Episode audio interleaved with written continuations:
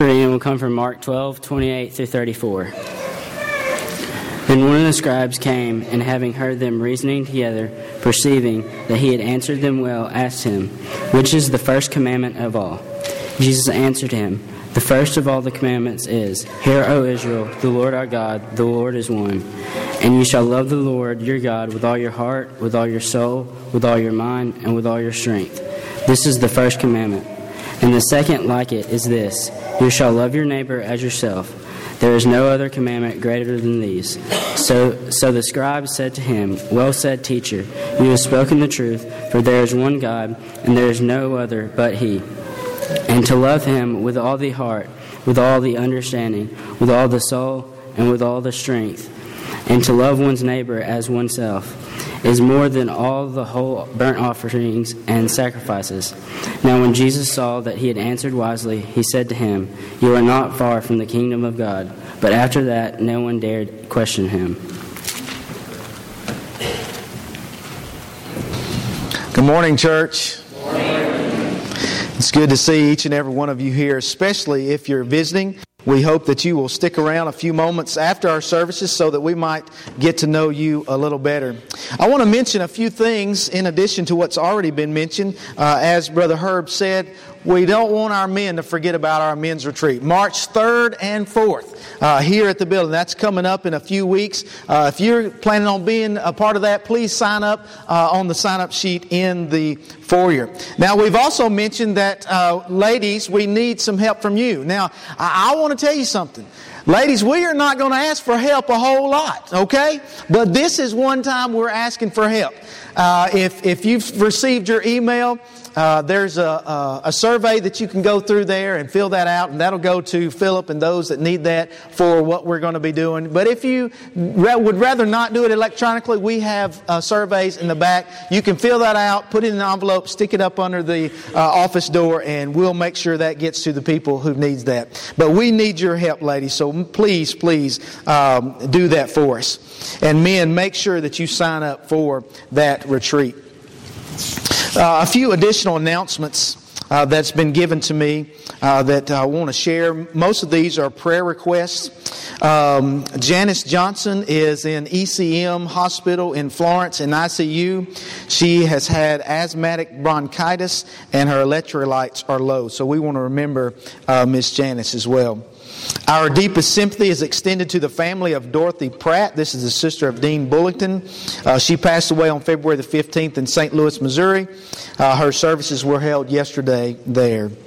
Also, prayer is requested for uh, Maxie Jones, who had gallbladder surgery on February the 14th and has some had has had some complications, but is improving. And Maxie is the son of Louis and Sue Jones, so we want to remember him. Uh, Sharon Hagee had a, a, stay at Vanderbilt Hospital this week, but she is now home, but uh, and is improving, but request our prayers as well.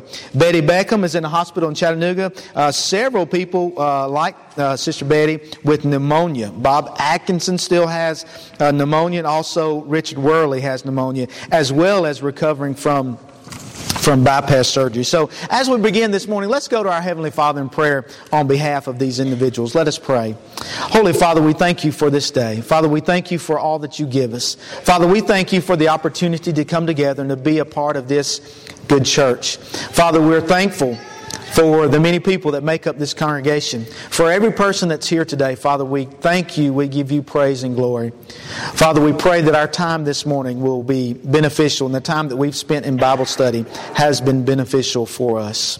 Father, we want to offer up to you several of our individuals, uh, of our family members, and those connected to our family members uh, in prayer this morning. Father, we lift up to you uh, Dean Bullington and his family and their loss.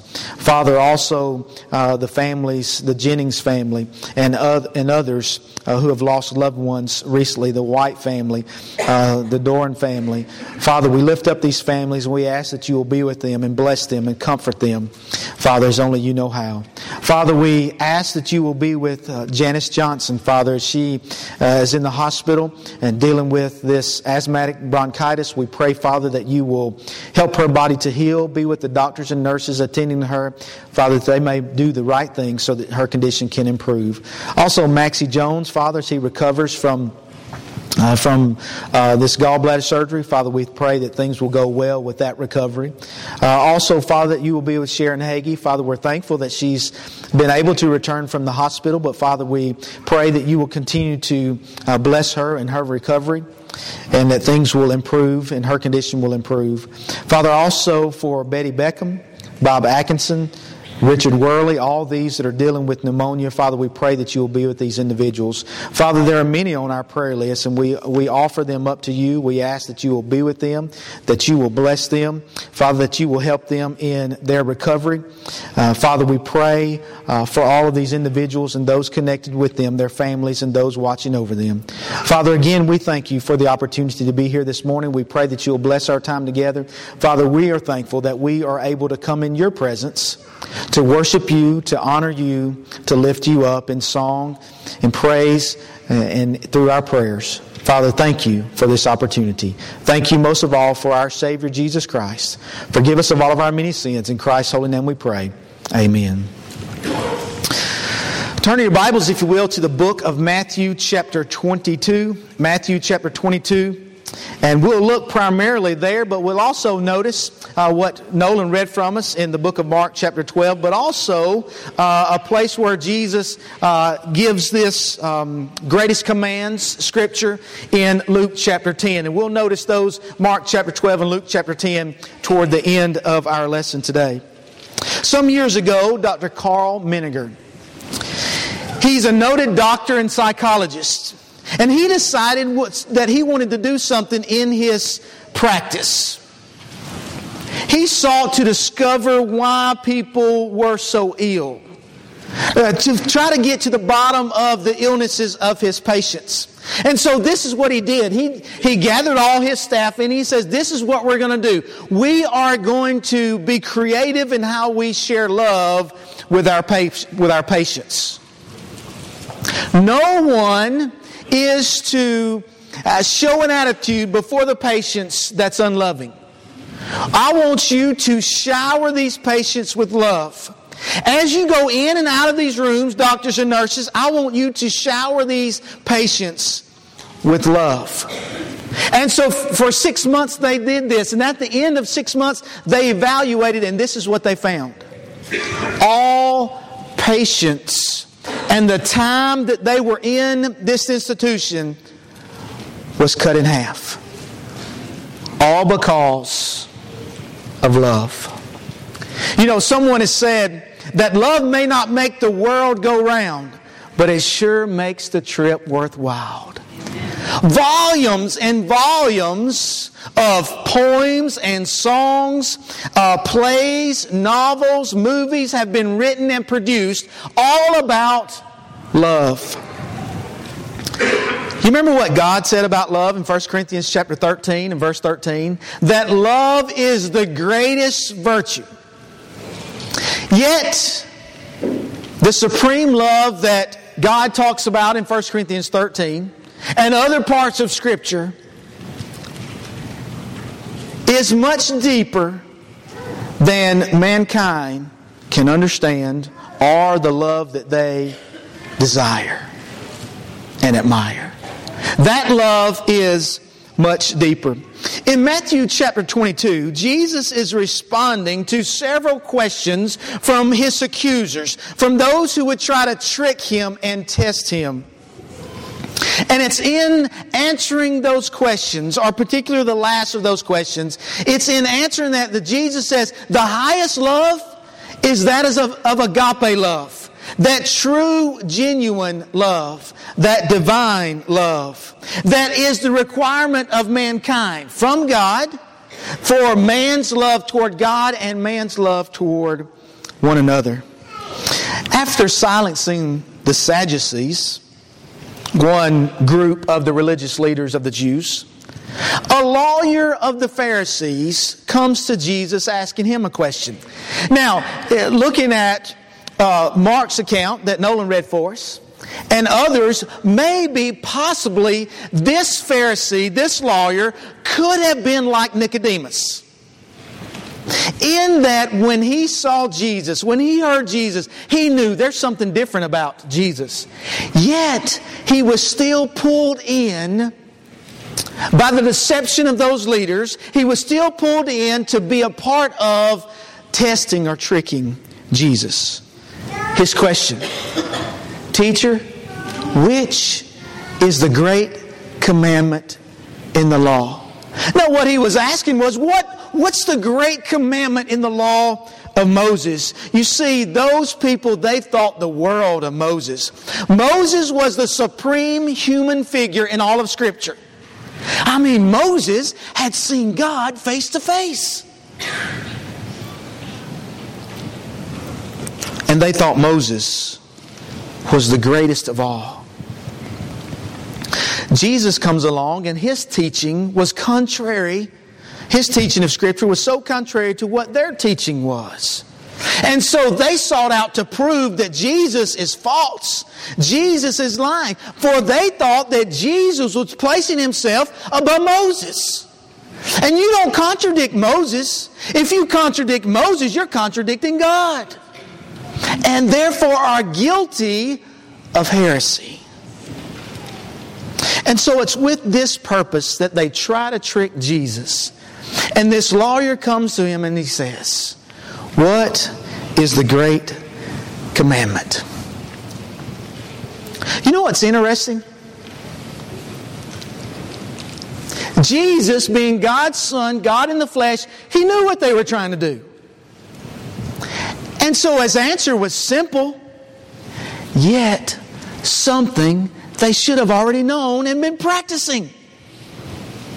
Jesus says, Love the Lord your God with all your heart, with all your soul, with all your mind. Jesus says, in, in response to this question, love God with everything. Now, Jesus was quoting from the Old Testament book of Deuteronomy. What the Jews knew are called as the Shema.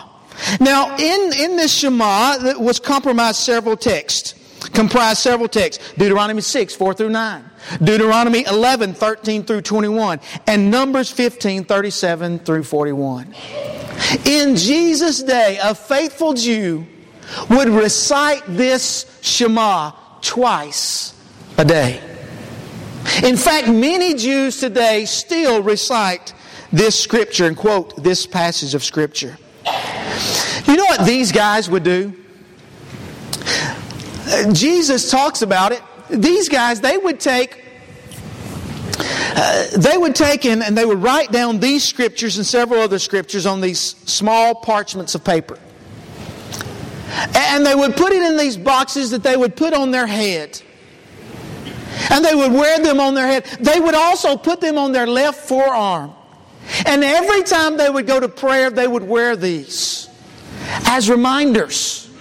And it included these scriptures. It included the very scripture that Jesus is quoting in response to their question.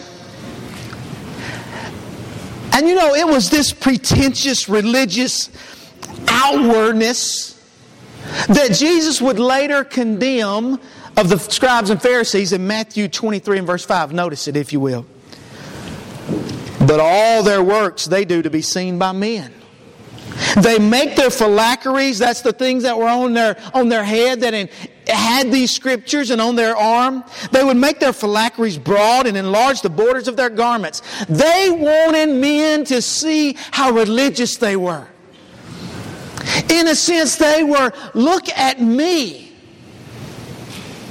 Look at me and look at what, look at how religious I am and how good I am. Jesus was reminding them that being accepted by God is more than looking or acting spiritual, or even quoting these very verses. He said it's much deeper than that. In fact, in quoting the book of Isaiah, in Matthew chapter 15, Jesus said this These people draw near to me with their mouth and honor me with their lips. But what? Their heart is far from me. The Old Testament word for love and the New Testament word for love are equivalent words. And both have to do with intelligent, purposeful, and committed love. And it's this word that Jesus uses in response to their question. Let us pray real quickly. Holy Father, we thank you for all that you give us. Father, we, in addition to those that we have already lifted up, Father, we lift up to you our brother BJ. Father, thank you for him and Sister Sharon. Father, thank you that he does everything that he can to be sitting right here on the front row. Father, we're so thankful for individuals that in our midst that are trained to help out in various situations. Father, we give you praise and glory for them. We thank you for them. Father, whatever whatever's going on with Brother BJ, we pray that you will be with him. We pray that that he might get to feeling better. Father, watch over him. Bless he and Sister Sharon. Father, be with those many others on our prayer list, and we lift them up to you, Father, for we know that you are Almighty God, and you work so powerfully in our lives, through medicine, through our bodies. Father, we thank you. But Father, ultimately, we plan for and we live for that home in heaven, and we thank you for that as well. In Jesus' holy name we pray. Amen. And so, in response to this question, Jesus says, I want you to love God with everything you have, comprehensively, with every part of your being. He says that to these very people who they do things to remember that. They wear these things to show, hey, I'm religious and I'm remembering what God said. And Jesus says, but here's the point love God with everything you have. And he, and he breaks it down in three areas. He says, I want you to love God with all your heart. You see, for the Hebrew, they believed the heart was the very core of one's being. Proverbs chapter 4 and verse 23, the Bible says, Keep your heart with all diligence. Why? Solomon may know a little bit about this. So would David. For out of it spring the issues of life. Jesus says, Pharisees, here's what, here's what you need to do. It's not about all this dress that you have. It's not even about having those scriptures on your forehead or on your forearm. It's about loving God with your very core. Everything that you have. Jesus adds to that. Love God with all your soul. You know, this is the closest word that we have to emotions. It's very similar to what Jesus prayed in Matthew 26 and verse 38. On the night that he was betrayed, when he was arrested, he said this My soul is exceedingly sorrowful, even to death. And so now Jesus adds, love God with your very core, but love God with all of your emotions. Love God with all your heart, with all your soul. And he adds to that, all your mind. Mind corresponds to what the Old Testament book, Deuteronomy 6 and verse 5, has as might. It had the idea of moving ahead with energy and strength, meaning mental endeavor or strength. So maybe God is saying, love God. Jesus is saying, love God with all of your intelligence and all of your physical strength, all your might.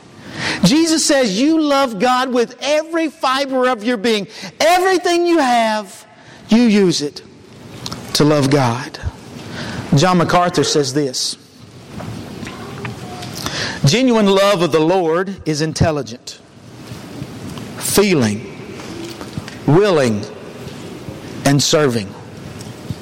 It involves thought, sensitivity, intent, and even action where that is possible and appropriate.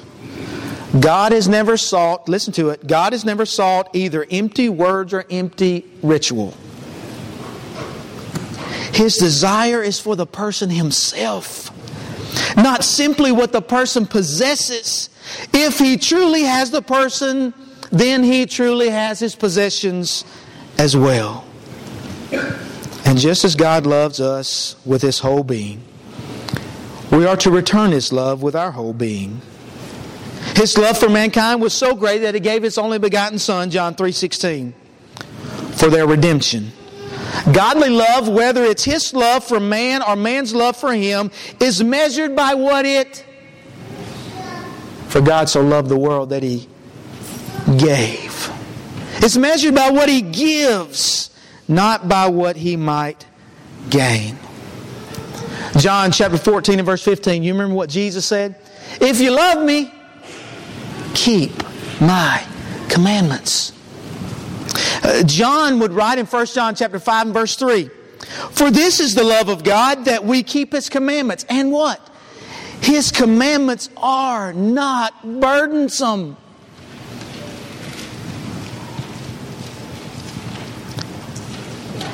A simple answer to a trick question. The greatest commandment? You know it, lawyer. You know it, Pharisees. You know it, Sadducees. You know it, scribes. Love God with everything you have. And then Jesus adds to that and he says, You also love your neighbor as yourself. He uses the same virtue in the second commandment that he used in the first. That's of that agape love, that true, genuine, godly love. Just as the Pharisees didn't have a genuine love for God, guess what? Neither did they have a genuine love for their Jewish neighbors, much less their Gentile neighbors. In Luke chapter 10, in the telling of the Good Samaritan that is connected to this, these greatest commands, Jesus is asked, Who is my neighbor? And he begins to tell this story of the Good Samaritan. Who was it, do you remember, that helped the Samaritan? You remember Jews and Samaritans didn't like each other. You remember the story tells? About the two religious people who passed by? They see that he's injured, they see that he's in bad shape, and they pass by on the other side. They had religious things to do and take care of. And Jesus, in trying to get this point across of loving God and loving your neighbor as yourself, who your neighbor was, he said, But a Samaritan comes along, and a Samaritan helps this Jew, takes care of him. The Bible says he shows compassion. So, who's my neighbor? Jesus would answer. Look around, it's the person sitting beside you. It's the person sitting across the aisle or across the other side of the auditorium. That's our neighbor. It's the person that lives in your house. That's my neighbor. It's the person that lives on either side or all around. That's my neighbor. It's the person that I go to work with every single day. That's my neighbor. It's the person that I go to school with, teacher or student. That's my neighbor. Jesus would say it's everyone you're around. It's that person that maybe you don't like so much. It's that person that maybe they're not so nice to you. Jesus said, That's your neighbor. And I want you to love them. Because you see, in the story of answering, Who's my neighbor? it was the one who would have been least likely to be the neighbor. You know what Jesus tells those people in that story? Go and do likewise. Jesus says you love God with everything you have, and then you extend that love to your neighbors. And you do it like you love yourself. Seems like I've said that a few times, even last week. How, how do we love ourselves? Well, if I'm hungry, I give myself food. If I'm thirsty, I give myself something to drink. I do not deprive myself. If I'm sick, guess what? I don't wait too long because I don't want to go to the hospital. I go to the doctor and I take medicine because I care for myself. And Jesus says, if you're going to do that for yourself, do that for your neighbor as well. So we are to love and care for those around us just as we would ourselves. Remember what Paul said? We looked at it last week. Ephesians chapter 5 and verse 21. For no one, Ephesians 5 29, for no one ever hated his own flesh, but what? Nourishes and cherishes it. They take care of it. And then look at verse 40. Jesus adds, On these two commandments hang all the law and the prophets. Everything in the Old Testament, everything that God required of believers, hung on these two commandments. Everything in the New Testament for the believers that God would require of the believers hung on these two commandments. But I want you to notice something. Turn over in your Bibles, if you will, two things I want you to notice Mark chapter 12 and Luke chapter 10. I want us to look at these examples real quickly. Did you catch it in the scripture reading? Jesus shared with this lawyer, this Pharisee, someone and a group of people who would know the Shema. They would know it. I mean, you take a few scriptures and you quote them twice a day, and you tell me you don't know those scriptures. They knew it. How do, that, how do we know that? Well, look at what the scribe, look at what this person said back to Jesus. Well said, teacher. You have spoken the truth. For there is one God, and there is no other but He and to love Him with all the heart, with all the understanding, with all the soul, and with all the strength, and to love one's neighbor as oneself is more than all the, the whole burnt offerings and sacrifices. All these burnt offerings and all these sacrifices. Jesus, you are right. That is more than all of that put together. And notice what Jesus said. You are not far from the kingdom of God. What was Jesus' point? You know it, but you're not doing it. You know the most important thing is to love God with everything we have. And Jesus would add, if I do this, I'm going to keep His commandments. Not out of obligation, not out of show.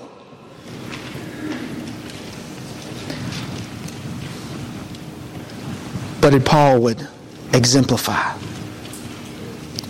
Because I love you so much, God. Turn to Luke chapter 10.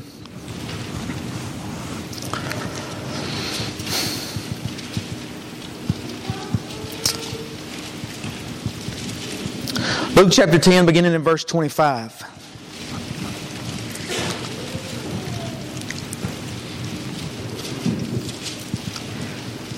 And behold, a certain lawyer stood up and tested him, saying, Teacher, what shall I do to inherit eternal life? He said to him, What is written in the law? What is your reading of it?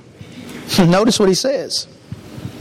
You shall love the Lord your God with all your heart, with all your soul, with all your strength, with all your mind, and your neighbor as yourself. Is that not surprising? No, it's not surprising, for the Jew would quote the Shema twice a day. And he said to him, You have answered rightly.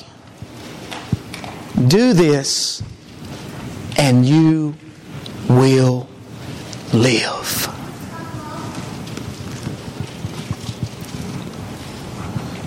Jesus does a good job of setting priorities, doesn't he?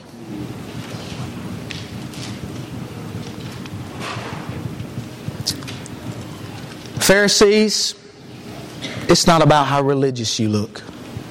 Pharisees, though it's important, and you need to remember those things, to remember what God has done for you. But all the stuff that you've been told to do, doing all those right things without loving God with everything, Jesus might say it's vanity. It's vanity. I'm reminded of what John said in 1 John chapter 4 and verse 7 through 8. Beloved, let us love one another, for love is from God, and whoever loves has been born of God and knows God. Anyone who does not love does not know God. Why? Because God is love. Paul would add this in Romans 13, verses 8 and 10, 8 through 10. Notice what he says.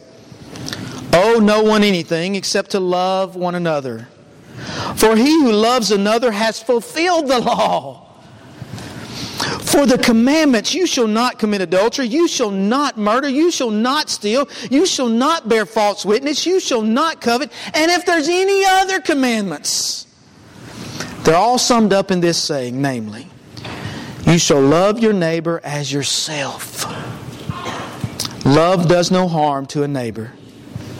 Therefore, love is the fulfillment of the law. So if we love perfectly, we're not going to do harm to our neighbor.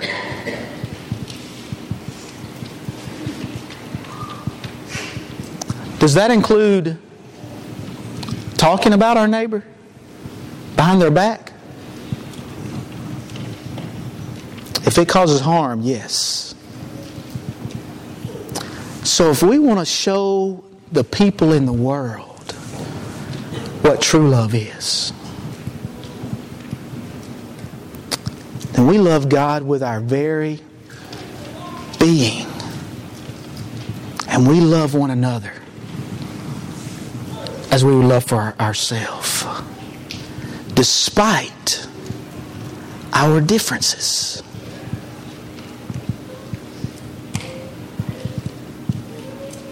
Because we love God first.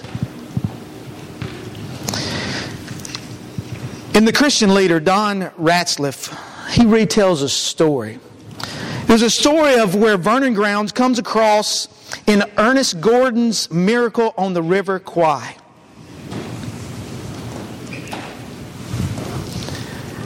In that story, what happens is there's a group of Scottish refugees, or rather Scottish soldiers who have been taken captive by the Japanese. And they made these Scottish soldiers to work on this railroad out in the jungle. And over time, the, the way they, the Japanese treated these Scottish soldiers became very harsh and demanding.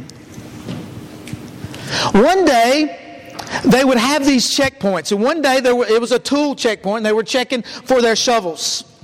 One day they, had, they came to this checkpoint and they had a count of their shovels, and there was one shovel missing. And the Japanese leader uh, or captor uh, of that group, he demanded that the shovel be produced, or else. No one moved, no one budged. Finally, he becomes so enraged that he pulled out his gun and he said, If someone doesn't produce this shovel, I'm going to kill all of you. And they knew that he meant business. And so one gentleman stepped forward. The Japanese soldier put the gun in his pocket and he picked up a shovel and he beat the man to death. The other captors grabbed the corpse up and took it with them to the next tool checkpoint. And they counted all the shovels, and guess what? All the shovels were accounted for. Back at checkpoint number one, there had been a miscount. And news went all across the camp of the Scottish captors. That this man was willing to die for the rest of his captors. And they decided to begin to treat one another as brothers. And the day came when their allies took over the Japanese. And as these men, what was left of them, skeleton looking, stood before their captors, they decided no, we're not going to retaliate. There's been enough of harsh treatment. And instead, they insisted no more killings, no more beatings, but we will forgive. What a difference. That kind of attitude, that kind of life made for those people. And if we love God that way, and we love our neighbor as ourselves with the love of God, what a difference that will make in our church.